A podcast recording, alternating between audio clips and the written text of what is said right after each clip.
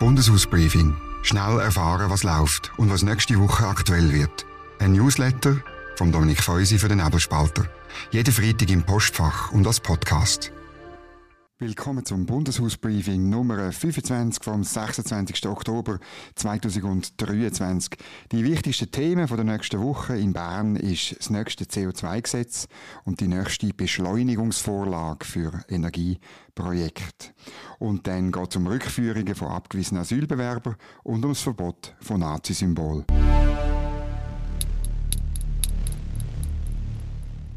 Zuerst aber, was im Moment zu reden gibt. Auch der Roger Nordmann will Bundesrat werden. Er hat, ich muss schon sagen, wie wir vorausgesagt haben, seine Kandidatur diese Woche bekannt gegeben. Die meisten Kommentatoren geben ihm nur geringe Wahlchancen, weil die Westschweiz ja ein Übergewicht hätte. Aber, das hat die Wahl von Elisabeth Bohm-Schneider gezeigt, das Argument, das spielt nicht immer die ausschlaggebende Rolle. Neben dem Nordmann haben vier weitere Männer ihre Kandidatur angemeldet. Der Matthias Ebischer, der Beat Jans, der Jon Pult und der Daniel Josic. Eine Kandidatur von der Berner Regierungsrätin Evi Alemann tut man auch erwarten. Und dann glaube ich noch, dass der Cedric Wermuth nach der Wahl seine Kandidatur bekannt gibt. Jetzt könnte man ein bisschen spekulieren, was denn nachher passiert. Ähm, die Fraktion tut am 25. November ein Ticket festlegen. Sie kann entweder ein Zweier-Ticket mit einem Mann und einer Frau festlegen oder ein Dreier-Ticket mit zwei Männern und einer Frau. Der Frauenplatz dürfte, wenn niemand sonst kandidiert, Devi Alemann zufallen. Die Männerplätze, der Schwergewicht Roger Nordmann und oder Cedric Wermuth, tritt der nicht an, dann könnte Beat Jans den Platz erben. Meine Beurteilung. Ob Zweier- oder Dreier-Ticket, die Frau ist, glaube ich, eher Staffage. Die SP-Fraktion wird zwar alles machen, um den Eindruck zu verhindern, aber äh, sie kann nicht an einer zweiten, eher schwachen SP-Bundesrätin ein Interesse haben. Bundesratswahlen laufen, so glaube ich, Stand heute, auf einen Dreikampf zwischen Wermut, Nordmann und Jans raus. Und entscheidend ist die Ausmachung in der Fraktion Ende November.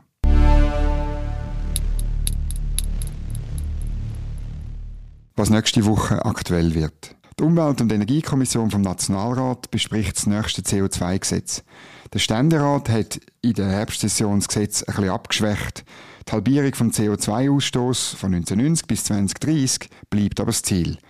Der Umweltminister Albert Rösti hat auch gewarnt, man soll ja nicht überborden. Auch, weil es wieder könnte eine Volksabstimmung geben. Der Ständerat setzt dabei auf Anreiz statt Verbot. Zwei Drittel von der Treibhausgas soll aber im Inland kompensiert werden, dort, wo sie besonders teuer sind. Wir werden sehen, was rauskommt, insbesondere weil ja dann der Nationalrat neu zusammengesetzt ist, wenn er in der Wintersession darüber beratet. Auch die insgesamt vierte Beschleunigungsvorlage für den Bau von Wind-, Solar- und äh, Wasserkraftwerken kommt in die Kommission. Der Beschleunigungserlass soll Bewilligungs- und Rechtsmittelverfahren für grosse Anlagen auf je 180 Tage straffen. Das gibt sicher noch zu diskutieren, weil das Strafen auf Kosten von direkt betroffenen Kreisen geht. Und dann bespricht die Kommission noch je 20 Minuten Sicherheitsprobleme bei Photovoltaikanlagen und das Windkraftpotenzial der Schweiz.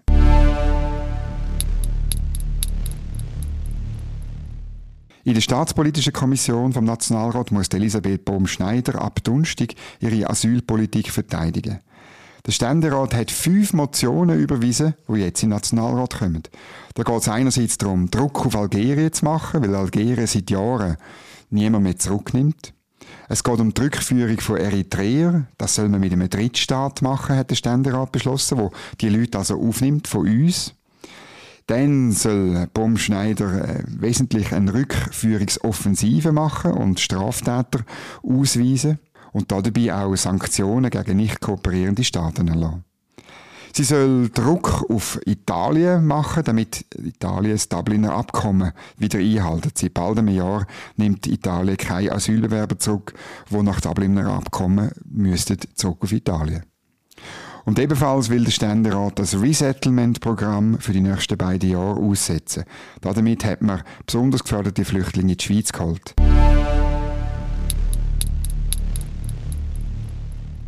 Was sonst noch läuft? Die Sicherheitspolitische Kommission tut den Mitbericht zum Voranschlag 2024 und zum Finanzplan besprechen. Die Sicherheitspolitiker wollen mehr Geld für die Armee, aber ähm, woher nehmen, wenn man es nicht stellen kann? Das ist die große Frage. Die Gesundheitskommission vom Ständerat äh, tut das Kostendämpfungspaket das nächste besprechen und die Rechtskommission die redet über Maßnahmen gegen die Heirat von Minderjährigen und das Verbot von Nazi-Symbolen.